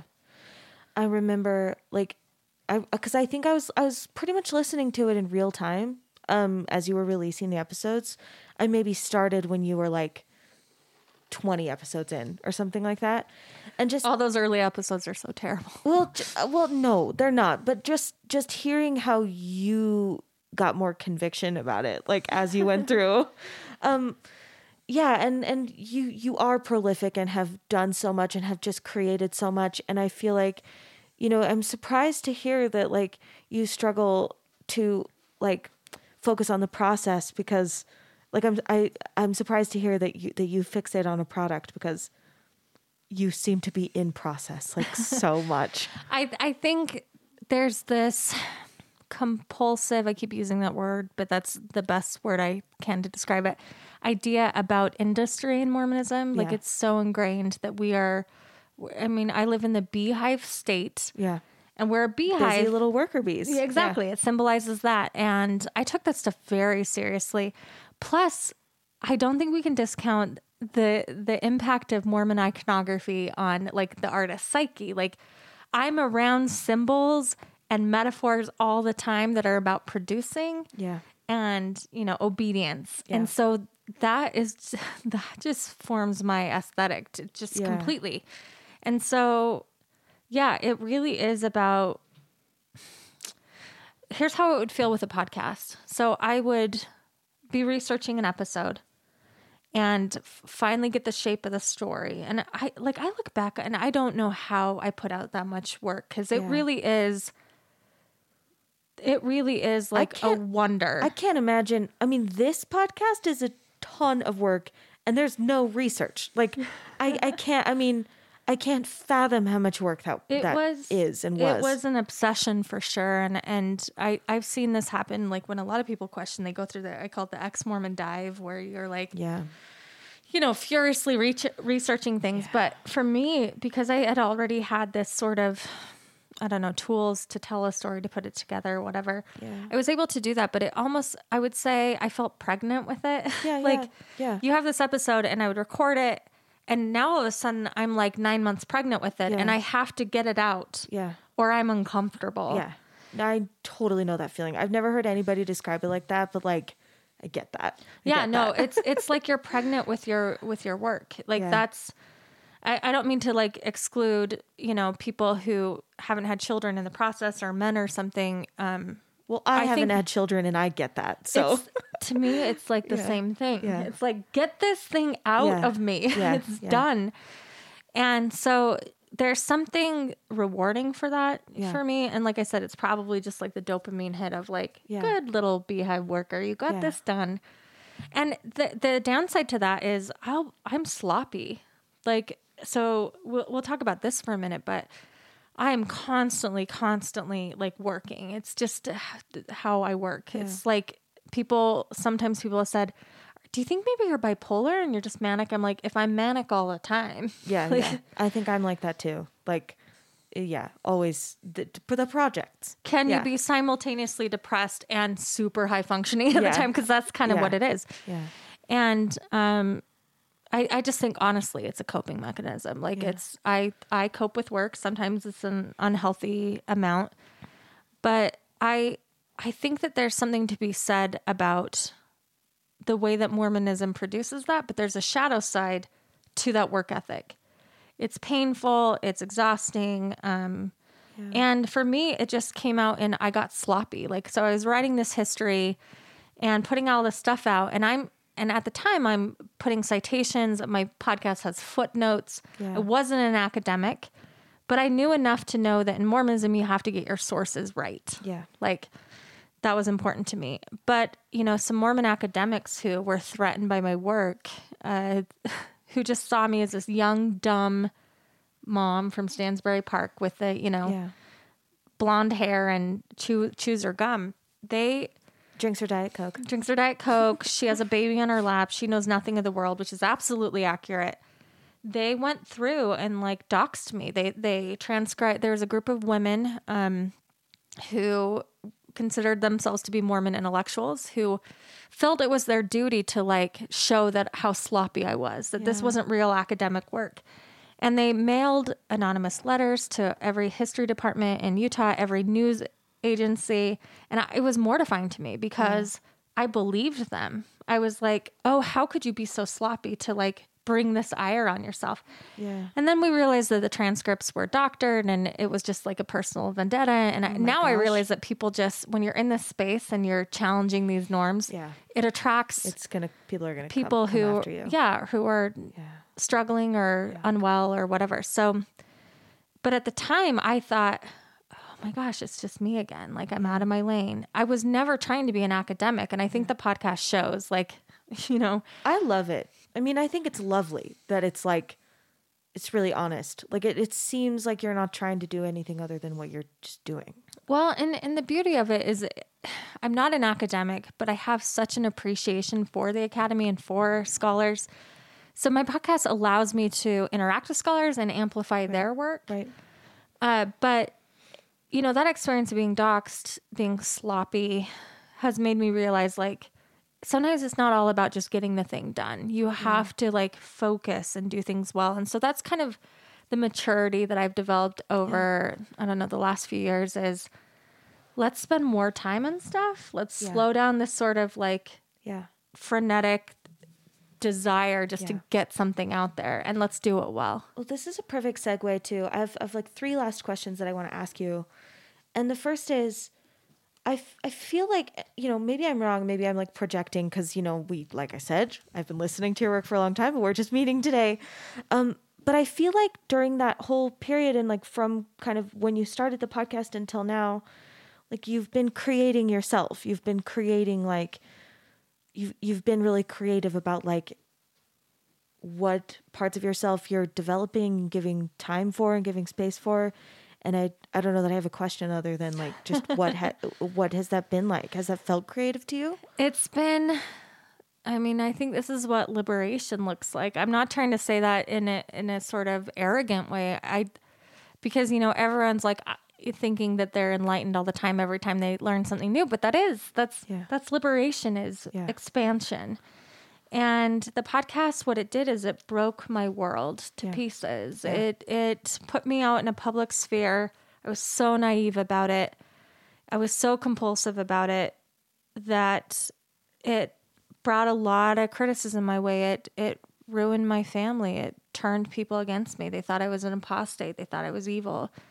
They thought I was weird. I mean, I have a whole podcast on polygamy. That's weird. That's like not a normal thing. That's Yeah. not something normal people do. It's pretty cool though It- eh, but it it also allowed me to engage my community faithfully. Yeah, I in a way that like I you know fundamentalists. I was thinking about this last night. I hang out with a lot of different Mormon groups now. bear's trying to get lindsay's coffee You can have it, baby. Bear, It's no, a sin. no no no But um he's from florida oh, so you've been sinning a long time. yeah. I he, his whole he was his industry was gambling oh yeah, he's he, he can share a cigar with me later. yeah. we can play poker. No, I just I interact with uh, Mormon fundamentalists and all these like marginalized Mormon spaces, Yeah. and some of them are more uh, open minded and less judgmental than my own people, and so I be I'm able to speak a common faith language that I'm comfortable in, which is Mormonism, but I'm but everyone knows now that I'm the liberal apostate, the the sinner, the extremist, and I'm quite comfortable. I always tell my FLDS, who you know they're the Yeah. Warren Jeffs group, I'm not a celestial Mormon. Yeah. You're a celestial Mormon. yeah I'm a terrestrial. Uh, yeah, Christine Marie Katas, she's lives down there. She's an activist down in FLDS, and she kind of taught me that little turn of phrase where, i yeah why would we want that? That's not who I am. I'm not going to the social kingdom. i couldn't i couldn't agree i couldn't feel more Their in line art with is that bad. I Yeah. don't want to be there. yeah i mean it, it has it it's such a beautiful thing that you do like i mean if i can just say you know some a lot of my listeners are probably lds or have been and and probably a lot of listeners are never have been because they're people that i know from other places or you know um but yeah lindsay i'll just say like you know you you tread this beautiful line like you still are a part of the like you haven't you're not an ex-mormon and like in like Yeah. a, this traditional way like you sometimes get flack from people who think you should like leave um officially and like officially cut a tie um you you have you have a, a piece of your heart in in that community. You definitely have like a, a place in the ex Mormon community, like even if that's not how you kind of identify, you're in the fundamentalist community. Um, and it, it it seems to me like the Year of Polygamy podcast, like like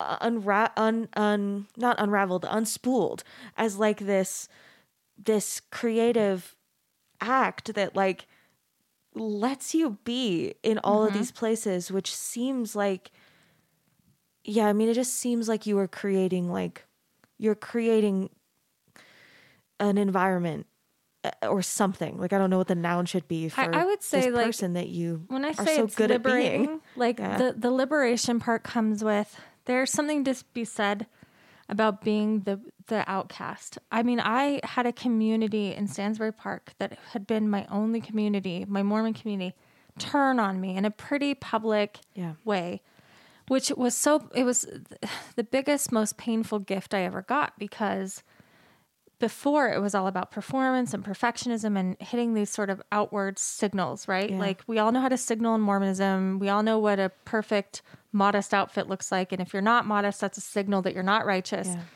I was so obsessed with that and and this I didn't have a choice. Like Yeah. now I'm the lowest of the low. There's something liberating about being the weirdo. Yeah, then you get to make choices that aren't informed You can't by fall any lower. Yeah, yeah. Like there's no I mean you've hit the bottom. And so that's what I really like about fundamentalist spaces because they're the weirdos and they know it and they mm-hmm. find pride in it. And so there's something and I, I don't want to glorify or romanticize some of these communities because there's a lot of abuse, there's a lot of abuse, yeah. coercion and control. And that's, you know, the work that I do now is trying to help help with that. But there's something liberating about people who I mean, FLDS women taught me this, the ones that are always in their prairie dresses yeah. as a woman like me who was all it was all about you know be skinny be pretty be cute you know go Be go the right kind of productive. look like this perfect pinterest mormon Sure. you talk to these flds women who are used to being stared at in costco all the time they just don't have that because they're they have some resiliency around being the the weirdo Yeah. and and that's the risk that I think that I'm taking with anything I'm producing now because it in some ways in my own community it's marginalized it's um heretical it's it's radical but in the larger community it's just interesting people are like oh look at that little mormon Right, housewife right. doing and i think it's that tension that i that i walk in um works so well because it's just honest Yeah. I mean, I'm I've Mormonism has been my entire world. It always has been, and it still is. And that's kind of sad, you know, from an outside perspective. It's great. Yeah. But it's it's it's where I've been placed. It's Yeah. my lens. so I've mentioned it a couple of times, but I mean, I just I see you, Lindsay, commenting on things in the world. Like, you know, always. You always are. You're always writing these gorgeous essays, just like, hey, it's Tuesday morning. Here's this beautiful piece of writing.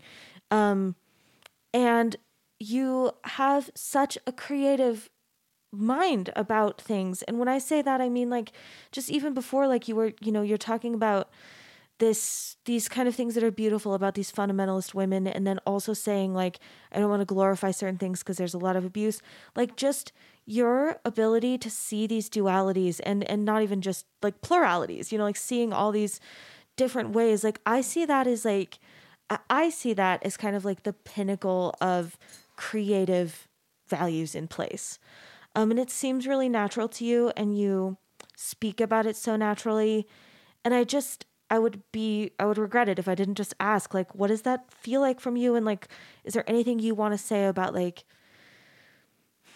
i don't know like what it means to you to see these kinds of pluralities and like whether that feels like part of your creative identity and what you want people to think about it Well, thank you. That was a lot of nice things you just said, but I I would say I mean, it's it's always hard talking about art because I remember hearing artists talk about their work and it just felt so inaccessible to me, like it was so elitist and I'll never be that. So I don't want I don't want to say that to discourage anyone because uh, you know, I run a Mormon nonprofit. Our our theme is there's more than one way to Mormon at Yeah. Sunstone, which is the the nonprofit that I run.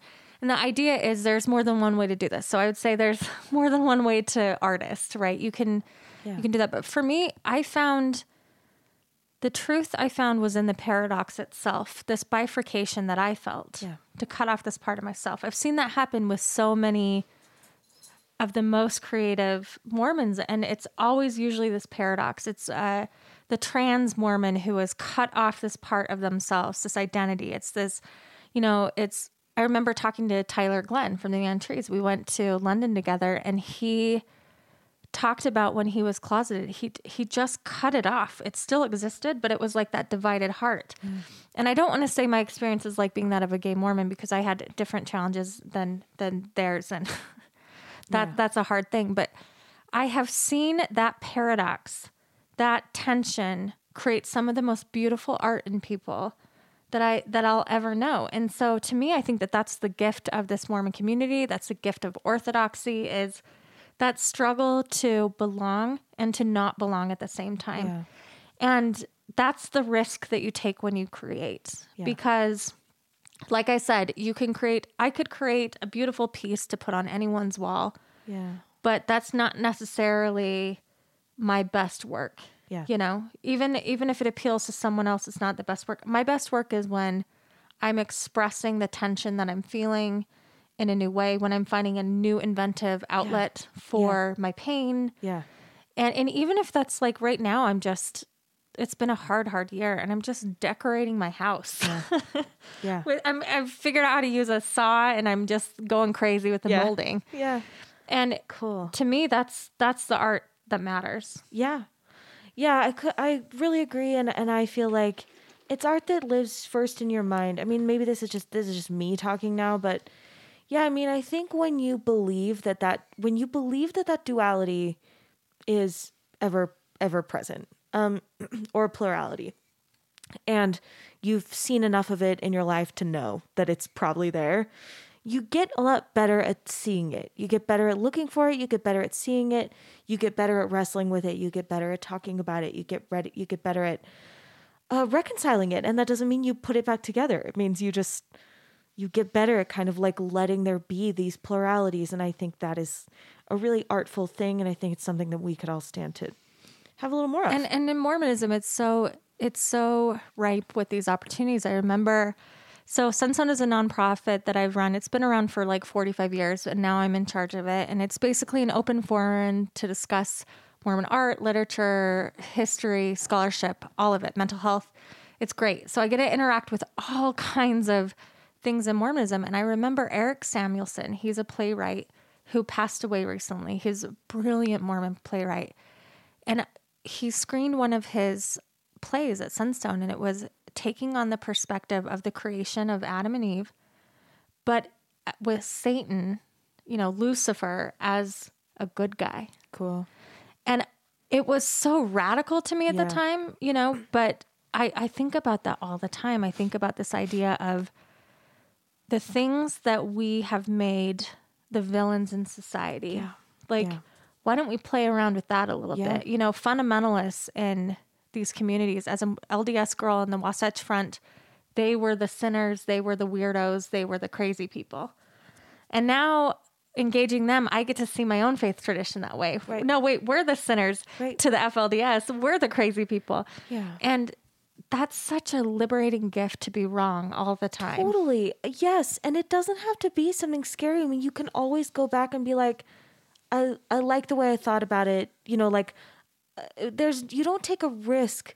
I mean, depending on how, what your values are, I guess, there's no risk in like looking. There's no risk in like, what can I see here? Like you said, like play around. Like, what if I, what if I'm wrong? Like, what if I, what if I'm the bad guy in this situation? Or what if there's no bad guy? You know, just, Yeah, it's and, such and important I just picture this to think about. like little Mormon girl sitting inside her her home on the prairie, looking out the window.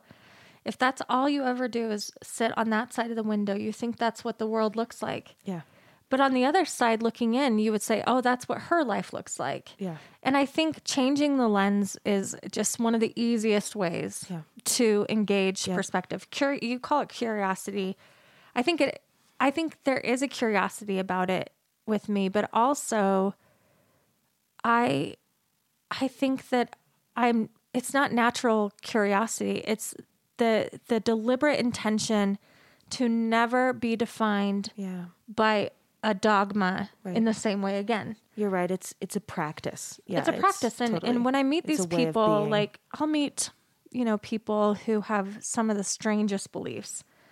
And and I always try to meet them first where they're at. Yeah. Take them at their word for it. it's a beautiful exercise. It's really, for lack of a better word, like it's productive. Like you just It's- learn it a lot. be dangerous. I've learned about that. You know, I was a really naive Mormon girl. I've had to learn a lot about boundaries in the last couple of years because I'm like, you know, when you kind of realize that the, the church orthodoxy is dangerous, then then there's this other side where you're like, well, then there are no rules and all church rules are wrong, and I don't think that that's the way to engage. So I've learned that, you know. I can be curious and then I, but also uh, boundaried about Yeah. stuff. And I think that that's w- where we get this tension of being a performer and an artist. Like performers know the limits, they know the technical parts, they know, It's true. and there's something like that's why I think that's an important part too. If you are in a place where you can learn Yeah. the discipline, that's right. That there's something beautiful about the theories too, Yeah. and they shouldn't be thrown away. It's Yeah, just like, the it's orthodoxy a, del- to a them. delicate dance of like kind of the reckless abandon of creativity and like a discipline. Yeah, it's, Yeah, and as long as it doesn't become a dogma or an orthodoxy, then I think it can be beautiful. Otherwise, it's just stagnant. yeah, Just like faith. amen. Well, I wanted to give you an opportunity to talk about that you're getting back into your painting and drawing. And what do you want to say about it? Yeah, I feel weird talking about it because I haven't really done anything. I've had it's it's weird because I had someone like a pretty big dealer like, you know, hit me up about possibly doing a show. Cool. But I don't even have a portfolio, you know. My portfolio is like me talking on the internet. So Yeah. um but I It's a I- great pro. It's a great portfolio. Thank But yeah, maybe it doesn't go in a gallery, but it's a great portfolio. Well, I I am writing. I've been asked to write a biography about Juanita Brooks for Signature Books, and the the manuscript is done, but it's going to be like, I mean, with this particular publisher, they're very thorough, which is great for someone like me. They it's going to take like two or three years before the book is out, but it's it's about the biography of Juanita Brooks, and she was a Mormon historian who wrote about Mountain Meadows massacre in the first big way, Yeah. really, and it's all about new Mormon history, but it's it's broader than just a Mormon audience. It's about the writing of the West. yeah. You know? Okay. And so I'm writing it and I'm falling in love with this period of history. Juanita Brooks was born at the turn of the century. You know, she was around, she published her book in 1950. And it's this sort of new intellectual awakening and in, in just in Western culture. And I've fallen in love with it. And, and at the same time, I'm down. I've now have another nonprofit where we go in and help these, the FLDS fundamentalist communities, um, rebuild their town after, after what Warren Jeffs has done. So I spend a lot of time in Southern Utah, which is where Juanita was from. So I've kind of had this love affair with, I've always had this love affair with the West, but I'm definitely crushing on Southern Utah Yeah, right now. yeah. So I've been painting Juanita Brooks. It's Cool. just for no other reason other than I feel like I'm learning her so well. Get to yeah. yeah, and I there's something, you know, you Yeah. get to know someone through painting their portrait. Mm-hmm. And so I've I just started doing that and it it brought a lot of attention already. So now I have so now we're, you know, kicking around this idea of doing a Juanita Brooks sort of New Mormon history art show Cool. in conjunction. So we'll see where it goes. That's I awesome. I've never really done anything like that since I was little, but I'm proud of you. Thank you. It's really cool. it feels it feels scary because again, now here I am sort of this little country bumpkin in the outside world again. I think it's great. And yeah, I you know, I always think of you as a creative because of the way that you just like dive right into these pluralities like I've been saying. Like it just it really does feel like the um the ultimate creative expression to me. Like that's that's my own how I think about creativity and you're you're there. You're you live in it. Um but yeah, I've I've been thinking since I started this podcast, you know, 2 years ago like Lindsay Hansen Park is like such a person that I want to have a conversation with about these things. And I didn't know that you did like f- uh, art, like visual art.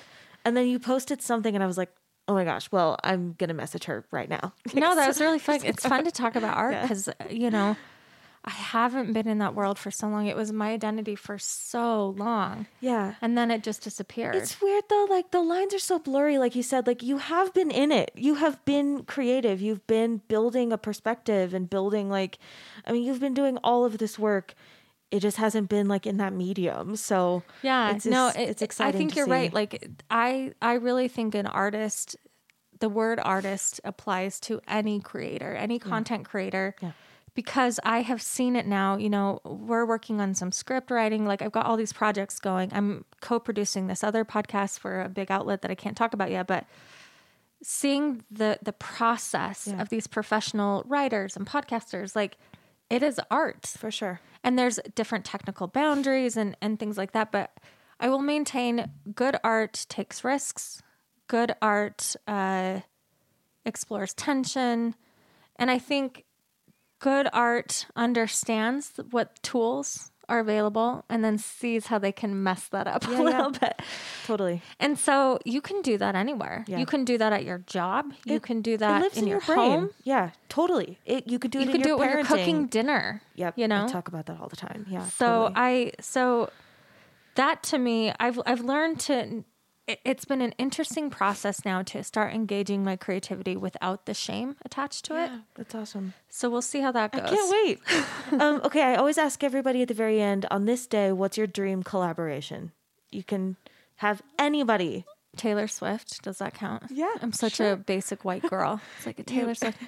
You want to do a, a collaboration with Taylor Swift and um and one of our Mormon foremothers? I mean, honestly, like something we you want to Juanita Brooks, I, I'm telling you, it's it. This is bad news for a biographer to fall in love with a subject. Although I hear, I find that happens all the time. Part of my my issue with her is I I also believe good art is redemptive. Like it gives a redemption to anything. Yeah. And Juanita Brooks always felt like she was ugly her Mm. whole life, and so I get to now paint her as I see her, the beauty that she embodies. I love that. So, yeah, I collaborate. You're I feel like I'm collaborating with her, You in are. history, You but totally are. there are so many cool Yeah. people that I admire that I would like to. Um, I don't know. I I think I'm content in that. I just like to watch what people do. Yeah, I feel the same way. That's why I have this podcast because I just like talking with, like, what's what are you working on? What's going on with you? How how does your beautiful mind work? Um, okay, Lindsay, thank you so much. Will you tell everybody where to find your work? Sure. Uh, so you can always find our Mormon stuff at sunstone.org. We have a conference at the end of the uh, July every year where there's more than one way to Mormon. We it's one of the few spaces I know of that interacts with very very extreme fundamentalists and very very liberal or ex-Mormon atheists and everything in between. Cool. Um, I have a podcast at yearofpolygamy.com, which we're winding down on, which, you know, is kind of what's set me on this platform. And then, yeah, right now I'm just, I'm not on Instagram. I'm not on Twitter very much. I'm on Facebook, which, whatever, uh, makes me an old lady. But Yeah. I, I don't have time to manage all these other social media accounts. We're we're from the Facebook generation, and it just is what it is. I feel the same way. And you can find, like, I've written for, you know, several publications or whatever. You can find that. Just Google it, I guess. Great, Lindsay. Thank you so much. I really have enjoyed talking with you. Thanks for having me. Yeah. This is fun. My pleasure. Thanks for listening to Artifice. Our theme song is As You Are from my album Masks, with artwork and merch designs by Sarah Keel and ad segment music by Jerem Hansen. If you'd like to recommend a professional artist for an interview on the podcast, please send me a note through my website, emvocals.com. And don't forget to rate, review, and subscribe. Thanks again. Have a great week.